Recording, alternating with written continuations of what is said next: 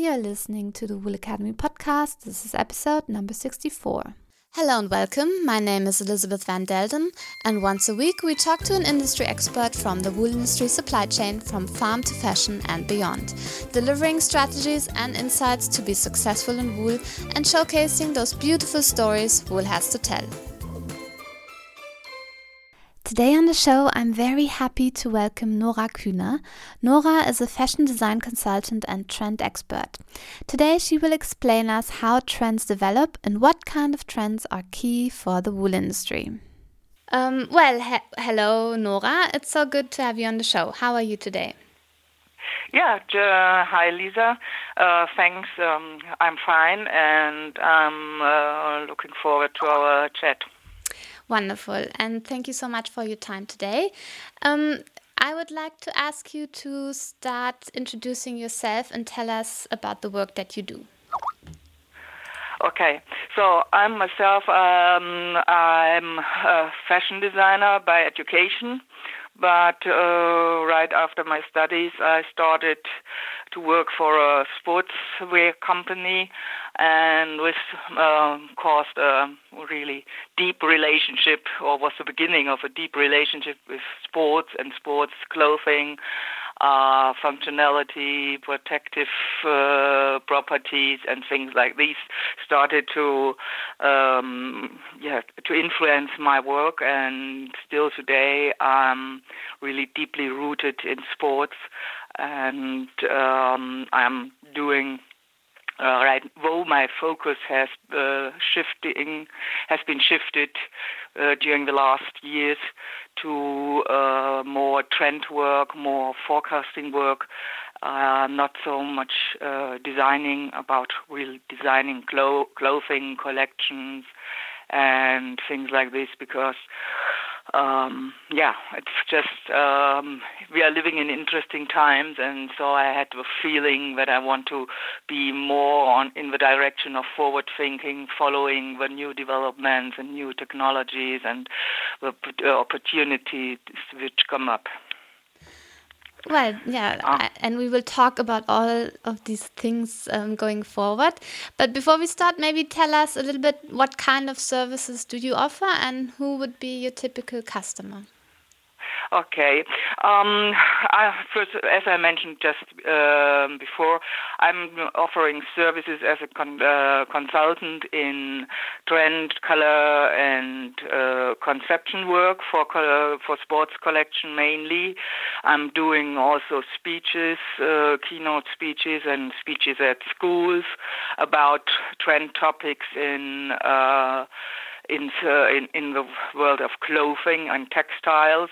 I wouldn't say it's only about uh, sports. It's really um, I'm more interested in the cross-disciplinary approach to my uh, in my work um, because uh, as we all know, everything is melting and flowing together, and uh, so there are really, uh, cro- um, I really like to make this crossover of um, of influences and to show how each uh, influence work um, is working together with something uh, in sports or in fashion or in clothing in, and so on. So this is uh, my main service today is um, just consultancy and then, of course, if I like to work on a project, on interesting projects, for example, I did a relaunch of a spo- of a kind of workwear collection um, some uh, two years ago. So, um, but this was just interesting because the topic was interesting. Uh, the people were really uh, good to work with, and I had a good mood. So, if I like the project and I like the people, and it's a re- true challenge, uh, then I also still design.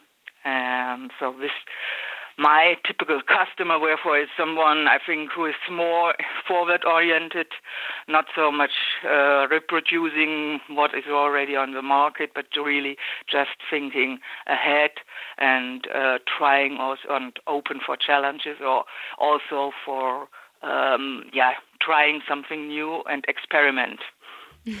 okay, you like a good challenge, and I, what what I always was wondering, how does someone actually become a trend expert? Can mm-hmm. you tell us? I was always also wondering.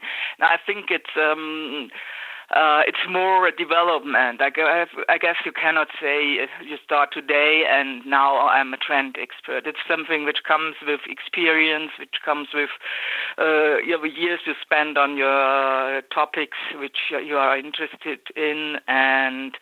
Um, of course, what I see would see as a basic, uh, basic, um, yeah, uh, property uh, or uh, yeah, I would say skill, you need to be curious. You need to be curious, open for uh, for for anything, um, because it's um, it's not specially a, a, special thing which you can focus on. You have to be open to development in society, to politics, to, of course, what people are wearing on the street, the streets, and things like these. But you just have to be open and and have an open mindset because, uh, because otherwise you won't uh, get far with your uh, with your predictions. Mm-hmm. Um, well, I'm always um, a little bit caref- uh, careful about using the word prediction or trend advice. I think it's today it's more about um, talking or giving people an overview of what is going on because nobody in its uh, in everyday life has the time in your job or so you're always missing the time to be that well informed about uh, what is going on. And so it's always always for a lot of people only are able to um, to have an overview of a very small part of what of the influences, um, and therefore it's always interesting for them, which is uh, mm, which is something I get from the feedback to my speeches. To have someone who is giving them the big picture and also uh, gives them advice how to work on it or how to think on it. Okay, yeah, I, that's maybe a good way of putting it. That you give an overview of what's happening. I like that. Um, and can you tell us how do trends actually develop?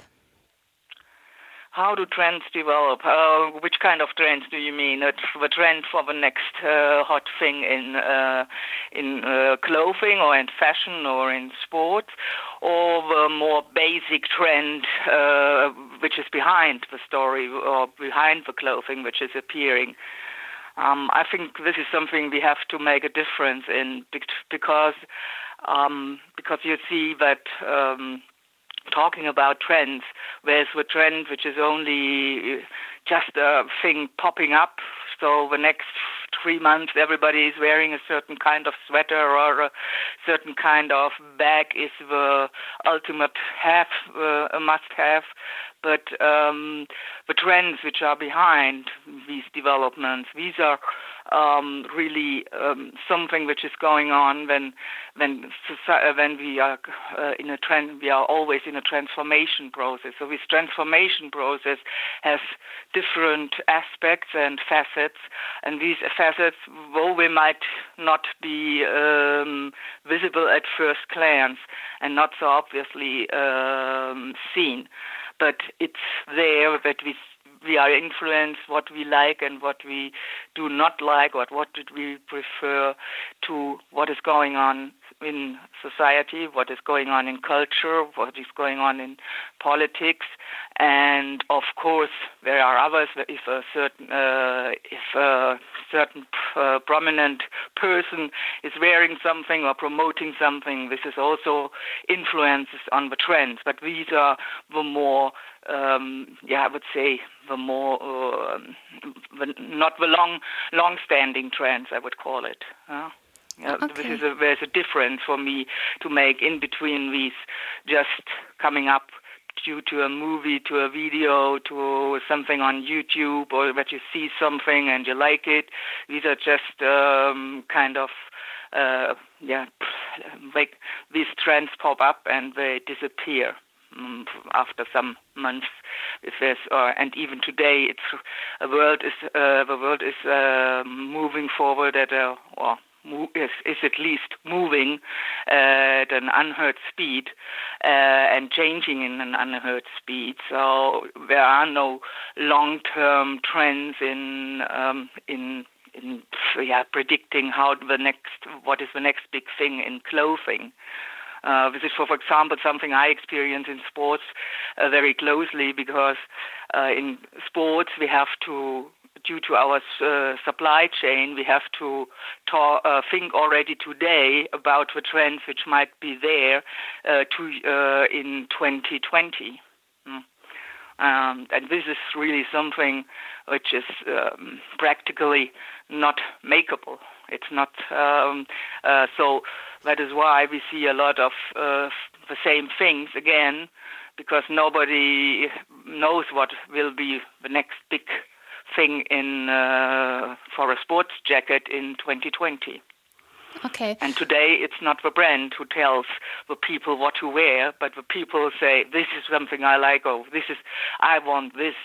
So there's a change in the reception or, and creation of trends too. So, so you're saying there's like a meta trend that go, that goes on in culture and um, in society, and then there are these little pop-up trends that are last very yeah, short. Yeah, exactly. Okay. I would say so. Mm -hmm. Yeah, and uh, can you tell us then how and what maybe bigger trend does wool fit in today? Um, the big, bigger trend of wool. Yeah, wool. First of all, I experienced it myself in my own sector of the industry I'm working in, the sports sector, where wool was coming up just uh, five, six years ago. Uh, it started all with some uh, underwear, skiing underwear, things like these. Um, and now it's gaining ground more and more. Um, it fits quite well. I think uh, first um, topic is it's um, yeah we are all fed up a little bit with super perfect uh, surfaces with surfaces which are sleek which are really uh, perfectly like glass steel screens. All these things are in architecture these buildings with glass and steel all these screens around us. Um, you know, the, the feeling is there that we also want to have uh, something with a better uh, yeah emotional or haptic feeling.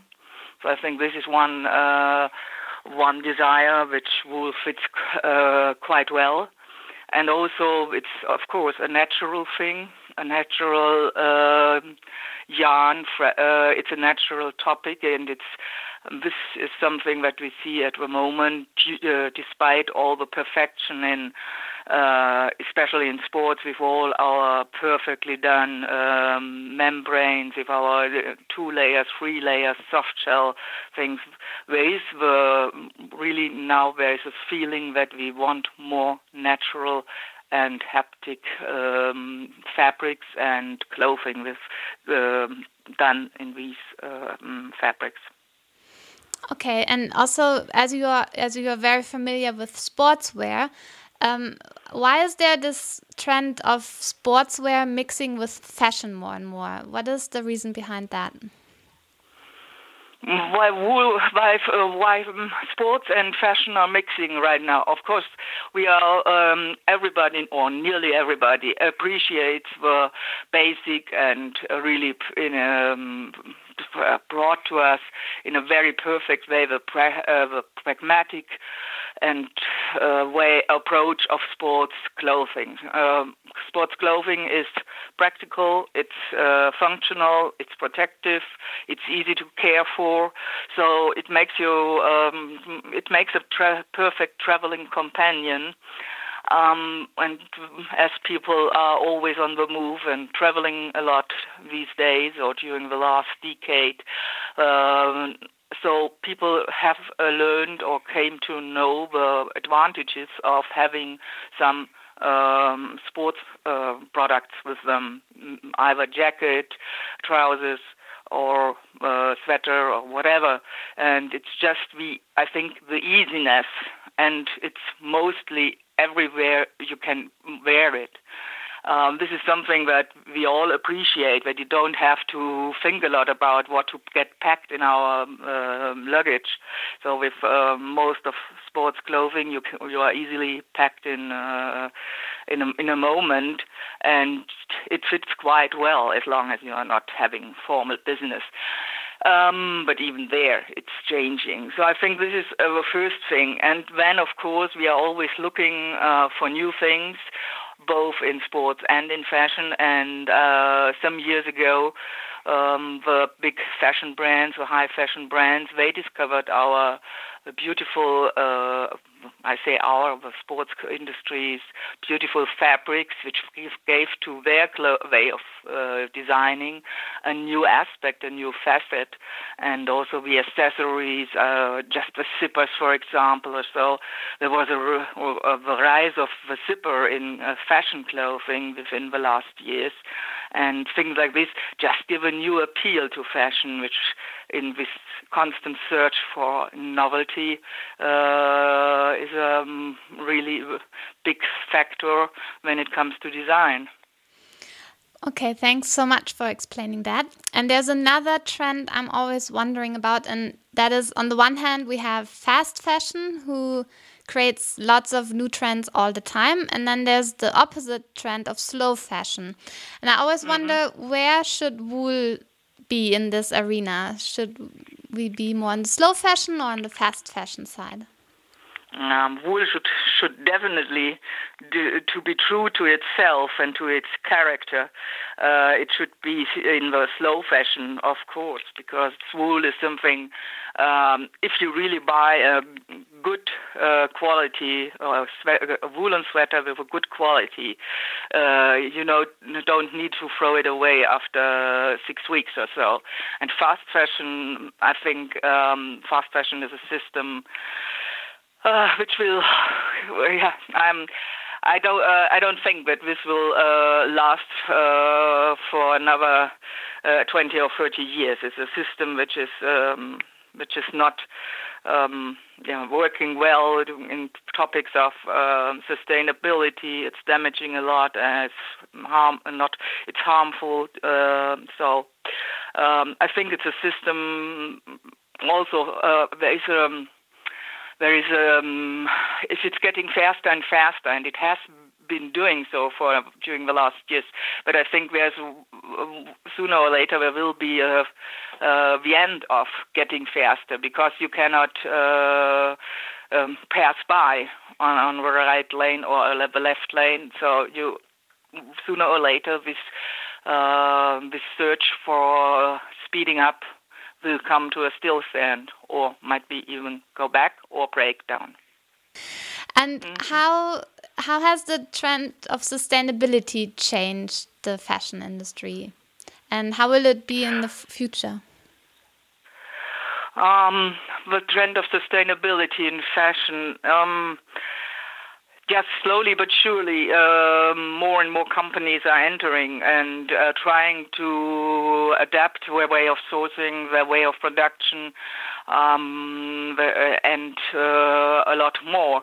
So um, I wouldn't say that we already have a big wave but nevertheless, uh, there's a lot of talking and exchange on this topic and trying to work together, to, trying to work also together uh, cross borders, cross uh, cross disciplinary, because it's not only that a certain company, a certain brand says, okay, I want to be sustainable. They have to uh, talk with their suppliers, with their manufacturers, and of course also to your, their customers. How can we all together become more sustainable?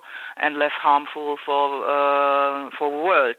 So um, this is slowly but surely changing. And it's, um, of course, you cannot uh, say, today I decide to be, uh, as a company, as a brand, but uh, you cannot say, okay, today is uh, I'm changing everything and, and I'm sustainable. It starts with, for example, saving water by working with fabrics which use lower wa- uh, water or have a le- lower water consumption for dyeing processes, or that your machinery is equipped with uh, better energy-saving uh, f- machines and things like these.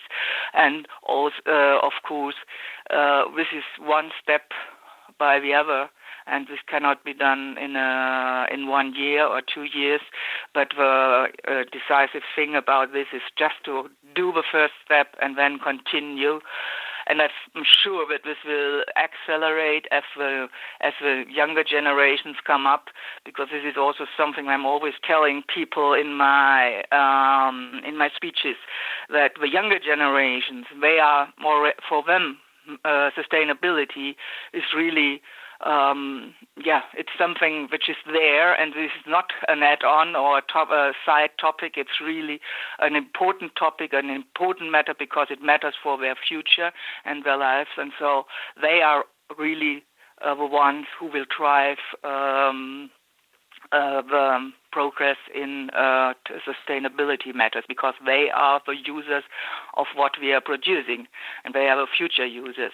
So, and they want uh, to tell them, they want us to tell them, is it uh, sustainable? What do you do? Where do you produce? And um, so, this is something the industry has to be aware of. Yes, and you mentioned now several times that the consumer is actually them like telling us what they want? And how do you think will we include the consumer in the future in our design process um, I'm just I just did a speech two weeks ago at Performance Days show, of, uh, and uh, other speeches in this uh, direction will follow within the next months about uh, design um, in days of um, yeah co-creation, sharing, and things like this.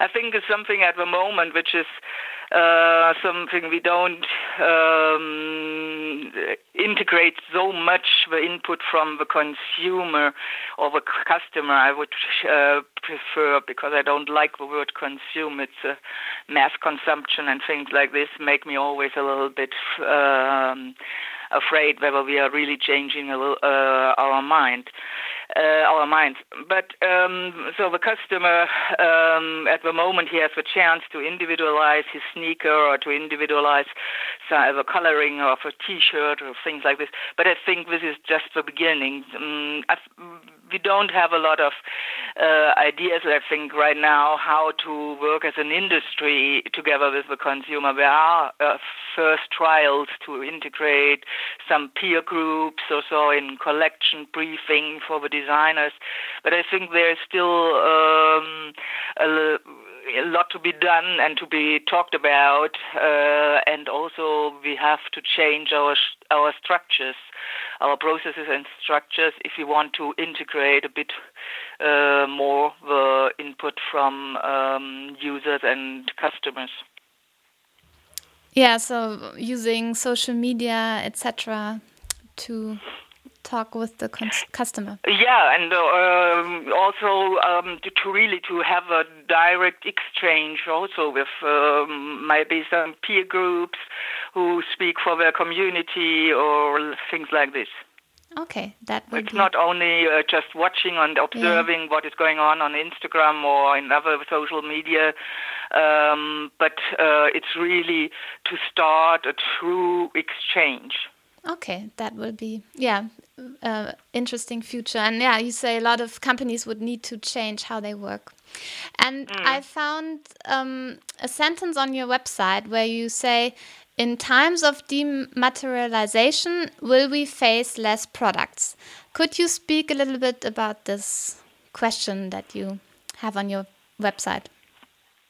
Um, yeah, in um, I don't. I think that the um, peak that we have reached uh, the peak of mass consumption and mass production. But this, we all see that we cannot continue in the same way uh, as we exploit the planet uh, t- tremendously. And um, so, if, if we look forward. Um, we would, if we continue like this, uh, the whole thing will collapse. Um, therefore, uh, and also if you have a look at, um, as an insider, I know with a complex supply chain of the industry and things like this, this these are structures which are just not fitting um, how we are living and uh, how we should uh, live and work uh, in the 21st century. I think with all these developments, also with automation, uh, with um, robots and coming up and to do the work. So I think the structures have been developed in the 20th century, but um, now we really have to make it um, deep change and then um, starting new uh, with new ideas about how to produce and how to also develop products which which are um, which share more longevity, which are more durable, so that we don't uh, this fast fashion thing, as you mentioned before, uh, or, to, or to use this um, uh, this wording, uh, fast fashion and and mass consumption uh, are really not topics which will work in the 21st century. So we should and if you t- uh, go to wool, for example, wool is really something um, which is also meant to live lo- or, and to live and to be loved and to be worn for more than just a season. So I think it will be really interesting to develop new ideas for clothing based on longevity and that you use them longer, that you wear them longer, um, despite our Mm, longing for novelty every few months or every few weeks. I think this is something we really have to think about how to develop new strategies and a new thinking uh, in this way. Um, yeah, this is all. Uh, but concepts are not yet there, so we really need all, all efforts, cross-boundary uh, efforts, to uh, start a new thinking here. Yes, and now everything that we talked about, would you say that the future for wool is bright or cloudy? Hmm. Um, I'm myself. I think I'm uh, really a strong believer in wool. I wear it uh, um, even in summer. Um, I just tested it throughout the last years to to go for vacation in uh, sunny areas with uh, woolen T-shirts and things like this. I think it's a really um, good uh, material which balances temperatures. It's not only warming in winter on cool days, but it also uh, has a natural way of balancing and I think uh, wool is really something which will be with us, though there are not enough sheep to in the world to feed all the requests, which is clear. We cannot uh, have as much wool uh, as we want. There is also a certain limit. And do you see a certain um, target market that will be most where you see most potential for wool? Or a certain product mm, area? Um, I think it's um, uh, first of all, I think it's really something um, good that wool entered the sports market, the sports clothing industry. This is really something um, which is um, for sports people.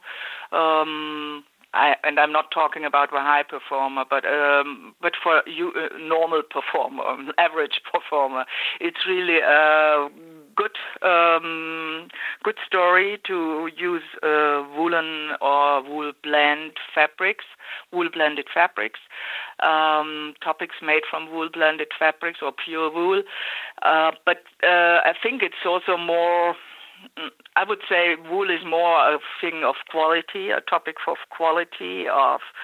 Uh, something you you love for more than one season um, because it's just uh, cozy and uh, very close to your uh, skin. Of course, all clothing is close to our skin, but uh, wool has this certain touch of being also cozy and smooth on the skin, mostly for not all people, but um, but for most people, they feel well in uh, in wool, and of course, it's also nice to have something which you don't have to to wash all the times after wearing it just for two or three days. You can just hang it out to to fresh air, expose it to fresh air, and then it also feels fresh again. So I think it's really something which is a um, product for um, yeah for uh, sustainable thinking uh, and for um, more um, yeah or and appreciating clothing yeah appreciating clothing and I would say not seeing as as something you consume but that you have there in your as a yeah a companion for part of your, your lifetime. yes, that sounds really good. And you mentioned a few times that you give speeches at uh, conferences and fairs. If anybody mm -hmm. wanted to see you live, when would they have the chance to see you? Um, I'm will be there at ISPO in January, by end of January, um, Tuesday and Wednesday at ISPO, I do a speech. We'll do a speech about exactly about the topic I just mentioned, uh, design, or you also talked about design, co-creation, and other ways of how there will be to uh, where we have to shape a new understanding of design and the capabilities of designers. And then performance days uh, twice a year in April and November, and sometimes at uh, now from already 10 years at outdoor show and of course you can also uh, hire me for an in-house speech or if you uh, if you want and but these are at the moment um, the fairs where I will to uh, deliver speeches. Great. I will make sure to link to those fairs and um, on the show notes. And what is your website so people can connect with you as well? Uh, my website is uh, um, Nora Kuehner, uh, one word, uh, no umlaut. It's uh, Nora, my first name, and then K U E H N E R dot com. Perfect. Okay, so people can find you. Well, Nora, mm. thank you so much for your time and explaining us everything about trends and how wool fits into that. I really appreciate all what you said. And yeah, I look forward to your work in the future. Yeah, thanks, Lisa. It was a pleasure talking to you and exchanging ideas and thoughts. Um, yeah, and let's keep in touch. Thanks. Perfect. Have a nice day. Bye. Bye. What did you think about what Nora had to say about trends? I definitely learned a lot today. If you want to find out more about Nora and her work, head on over to the show notes at elizabethvandelden.com forward slash 064. Also, if you happen to be at ISPO at the end of January 2018, which takes place in Munich in Germany, you can listen to Nora speak live at the fair. Check out the ISPO program to make sure you don't miss this opportunity. If you are traveling in the next couple of weeks, make sure to download a few Wool Academy podcast episodes onto your smartphone. You can download this podcast from iTunes as well as from Stitcher. Thank you for listening. Talk to you again next week and bye for now.